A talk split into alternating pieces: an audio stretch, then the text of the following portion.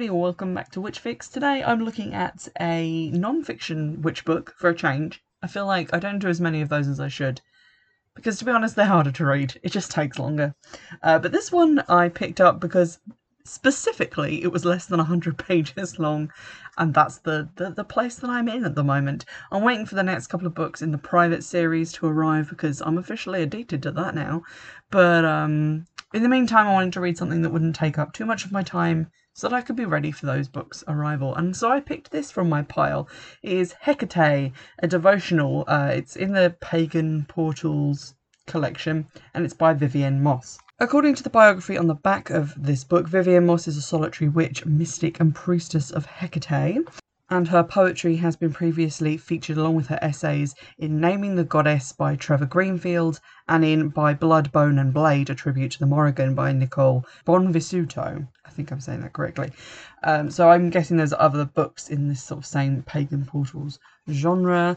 Um, this book is not very long, I've already said that, but it bears repeating because it's very short. It's like 84 pages, and that includes like the further reading section. And according to the back of the book, it aims to illuminate the following The goddess of witches, queen of shades and shadows, and the ever eternal dark muse, Hecate, fair queen of the Shadowlands, haunts the pages of this poetic devotional, enchanting those who love her with the charm only this dark goddess can bring. Join in the journey as we meet Hecate, queen of sorcery, in the realms of dream and enchantment, weaving magic through the world seen and unseen. We take flight to the lands eternal in this part devotional, part grimoire, and learn how to venerate this great goddess of antiquity and connect with the spirits of the Shadowlands. Now, some of that is true. I would say that mostly this is po- uh, poetic devotional. Uh, that's sort of the only part of the blurb that really hits home for me. The rest, it doesn't really teach you anything about how to venerate Hecate. Uh, or really anything about the goddess herself. And to be honest, the book doesn't say that it's going to in like the the opening kind of introduction section. It doesn't say that it's going to do that. What it actually says is this.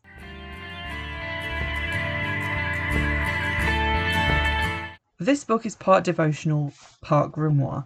Throughout these pages, I will share my thoughts and feelings on Hecate, Queen of Witches. I know others will view Hecate differently, and that is okay, for we are all unique beings. While I have come to know her as Soteria, the saviour of the world soul, it is in her more organic form that she most often appears to me.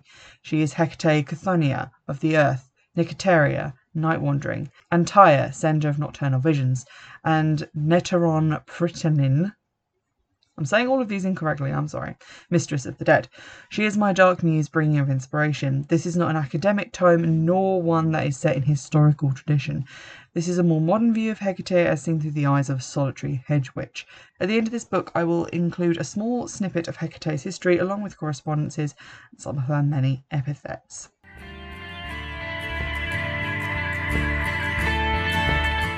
Uh, an epithet is harkening back to my classics degree here oh yeah, it's not even a degree. It's, it's, it's part of an A level because I'm cultured.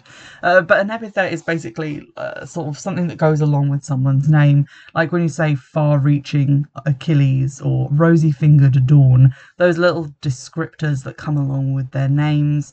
Uh, and kind of give you an insight into their character. So, for example, Dark Mother Hecate or something like that.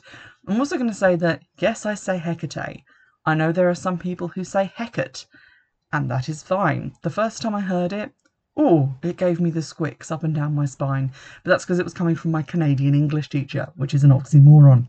So I forget what my point was. My point is, I'm just going to say it how I say it, and you can judge me or say it however you want, I don't care.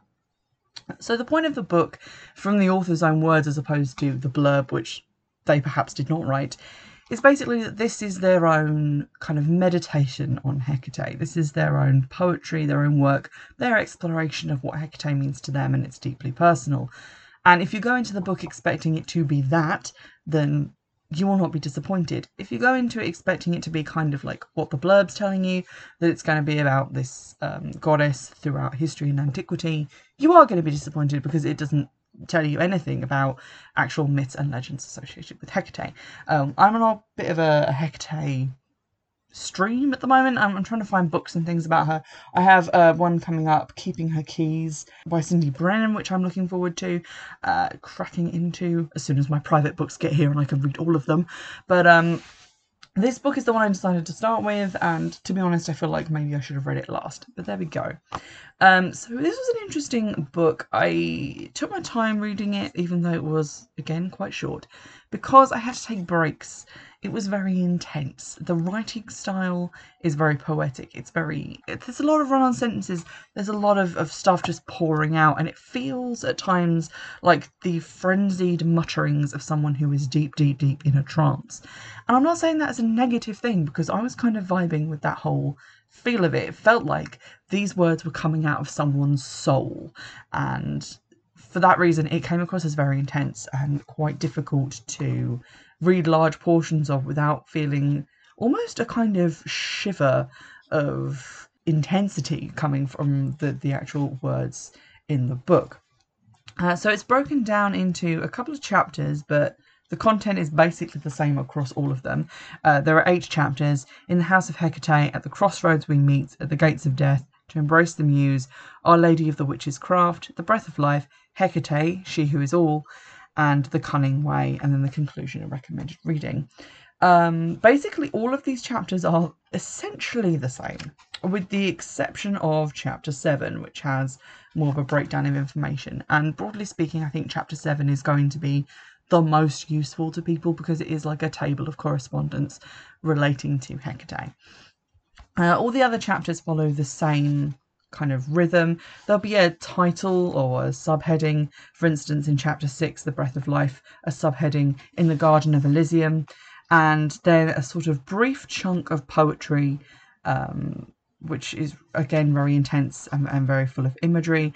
And then there will be a sort of page and a half uh, to a page of just um, the author's thoughts on that specific topic. So, for example, eh, in The Garden of Elysium, the poem is this.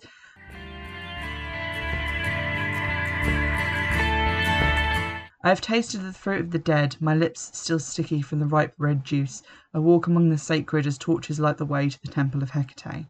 There is an ethereal beauty all around me. Trees heavy with fruit scent the air with honeyed sweetness. I find myself gently swaying to the sound of bird song, their melodious music charming all who hear their song. I am at peace here, at home, with my fellow mystics. The sacredness of Elysium is palpable, the garden of enchantment a sight to behold. Hecate in all her holiness awaits us, calling us to her sacred temple, our true home and destiny.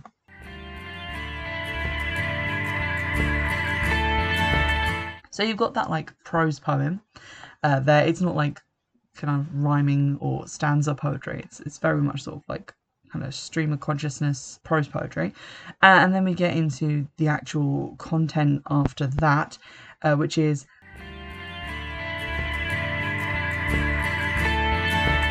When we open our eyes to the sacredness that surrounds us, we become enriched with a deep love for earth. We come to realize that this world can become like Elysium, the garden of Hesperides, Avalon, the blessed Isle, and Eden. We can learn to live in harmony, showing love and compassion for those who share this plane of existence. At times I find it difficult to see the sacredness of this world. War, murder, rape, and greed can be found everywhere. I dream of a time when we as humans can find the holiness that lives within all, a time when we become wise and compassionate, full of the beautiful grace we are capable of.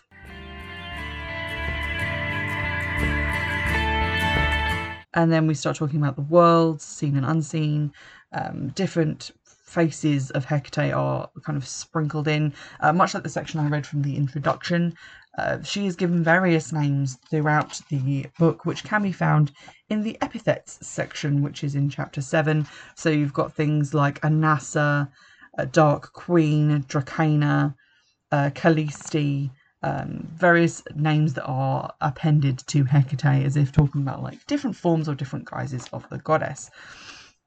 Now, what I will say is that I found the actual content of some of the sections a little bit wishy washy. Um, it kind of reminds me of a common complaint I have when I talk about non fiction books is that they spend quite a lot of time trying to describe experiences that are hard to describe or impossible to describe. Uh, direct contact with the gods, um, direct sort of meditations on specific uh, faces and aspects of the deities. it's a hard thing to write down and make it interesting and make it different to each other because it's sort of like a dream sequence. One dream sequence is much the same as any other. It doesn't really depend what's happening in it to a large extent because it's not real to your reader or necessarily like concrete and real to you as you were experiencing it because you were on a different plane or uh, dreaming or meditating or one of those altered states which isn't actual like wakeful reality. So quite a lot of them do blur into one, and I did find myself kind of skimming uh, after a while because so much of the book is just those experiences. And while I think it might be interesting to read one and then kind of ruminate on it, there is a lot of them in there, and I would say like 90% of the book is just the author's own musings on different topics or different ideas through the lens of their devotion to Hecate.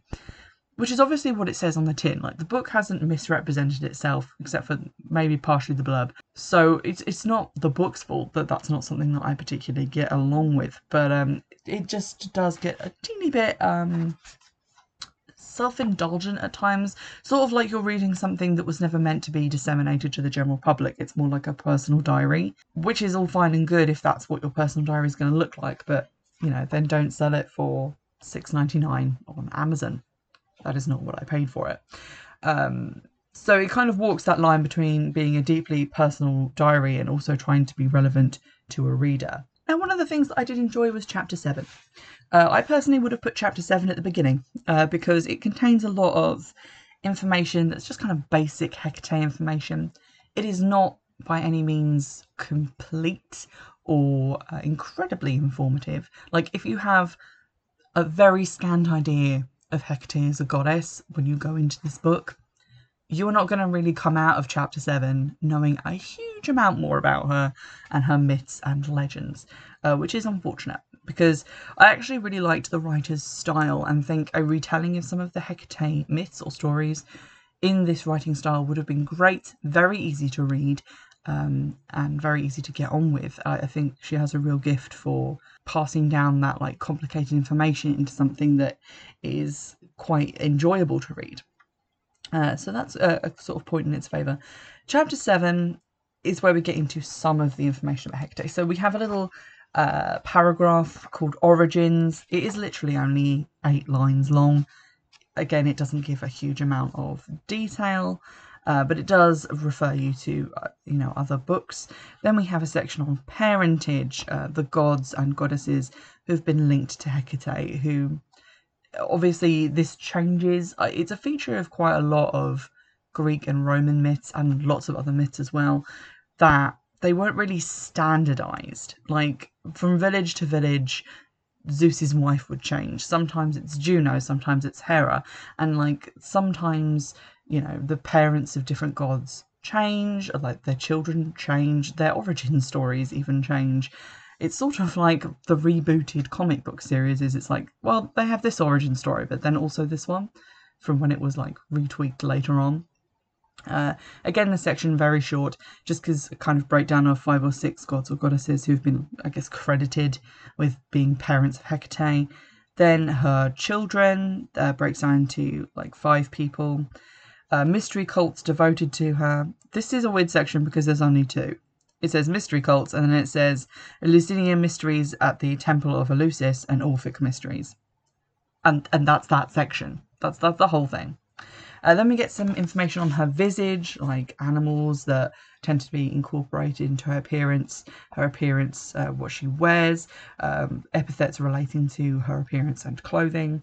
Then we have literally two pages of epithets, like more than two pages of epithets, um, which range from uh, some of the ones that I've already said to things like Goddess of Fate, Lady of Bones, uh, Night Wandering, Mother of Dragons, which I swear is a Game of Thrones thing.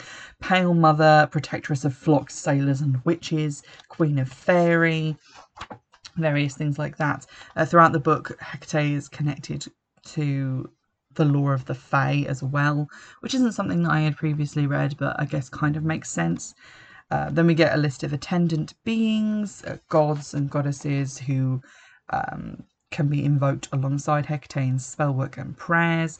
It does say some are malevolent and some are benevolent, but does not expound on who is is which. So uh, there we go.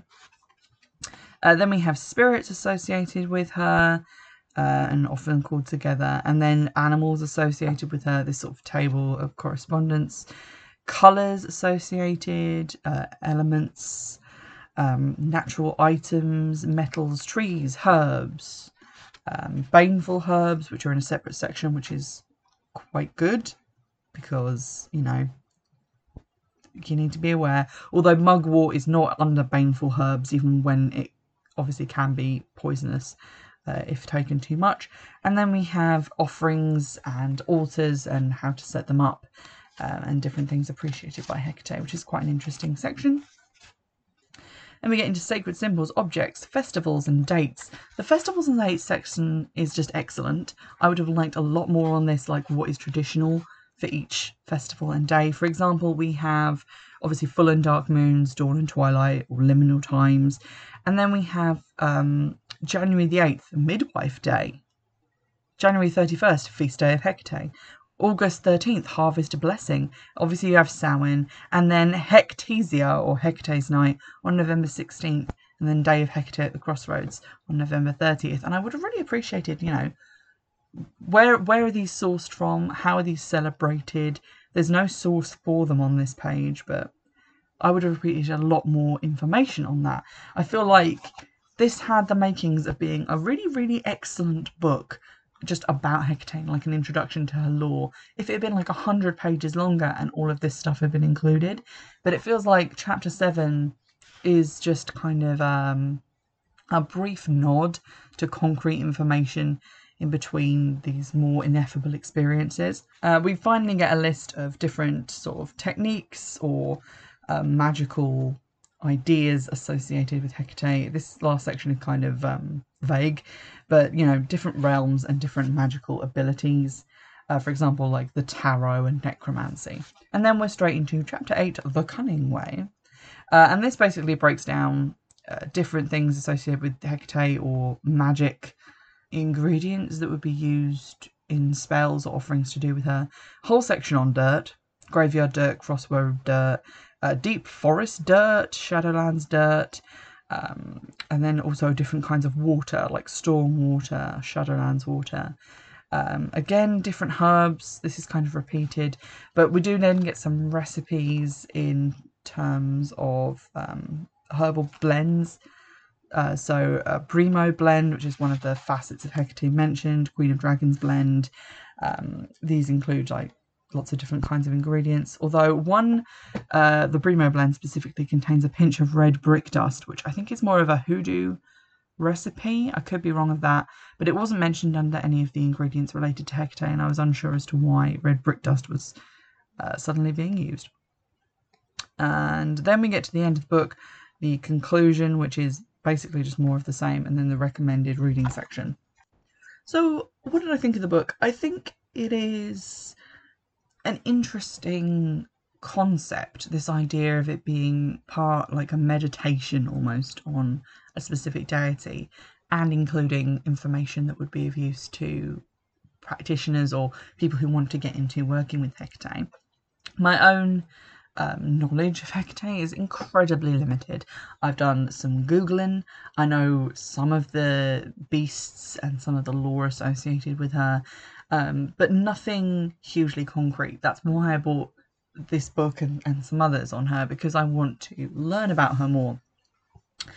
Um, and I don't really think that this book is a great starting place for that. Maybe it will be more useful to people who already have that background knowledge.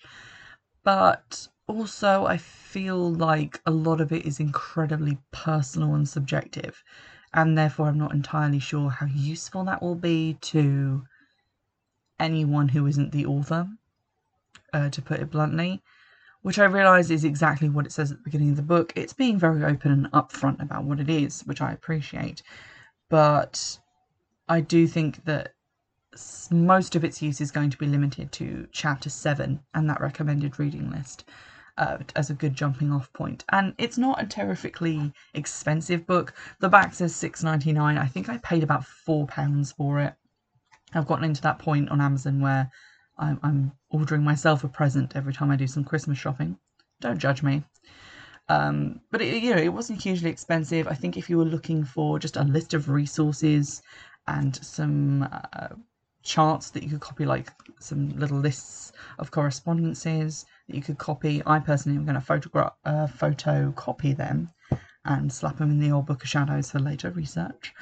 Um, I think that would be incredibly useful. So I don't think it's a terrible book. It's not a bad book. I just don't know how useful it's going to be and how widely useful it's going to be. Is the issue I'm having with it. Uh, but having said that, I did like the writer's style, and I would be open to reading like a more complete, longer book by them uh, if they ever sort of decided to turn their hand to non-fiction writing, because I think they're really good at it. And although it seems like their focus is poetry, it would be really interesting to read more non-fiction books that were written in a more engaging way. Uh, so, with that in mind, I'll be keeping an eye out. And if you'd like to recommend me any more books on Hecate, do get in touch. You can do so in the normal ways. And as usual, I will see you in the next episode. Bye!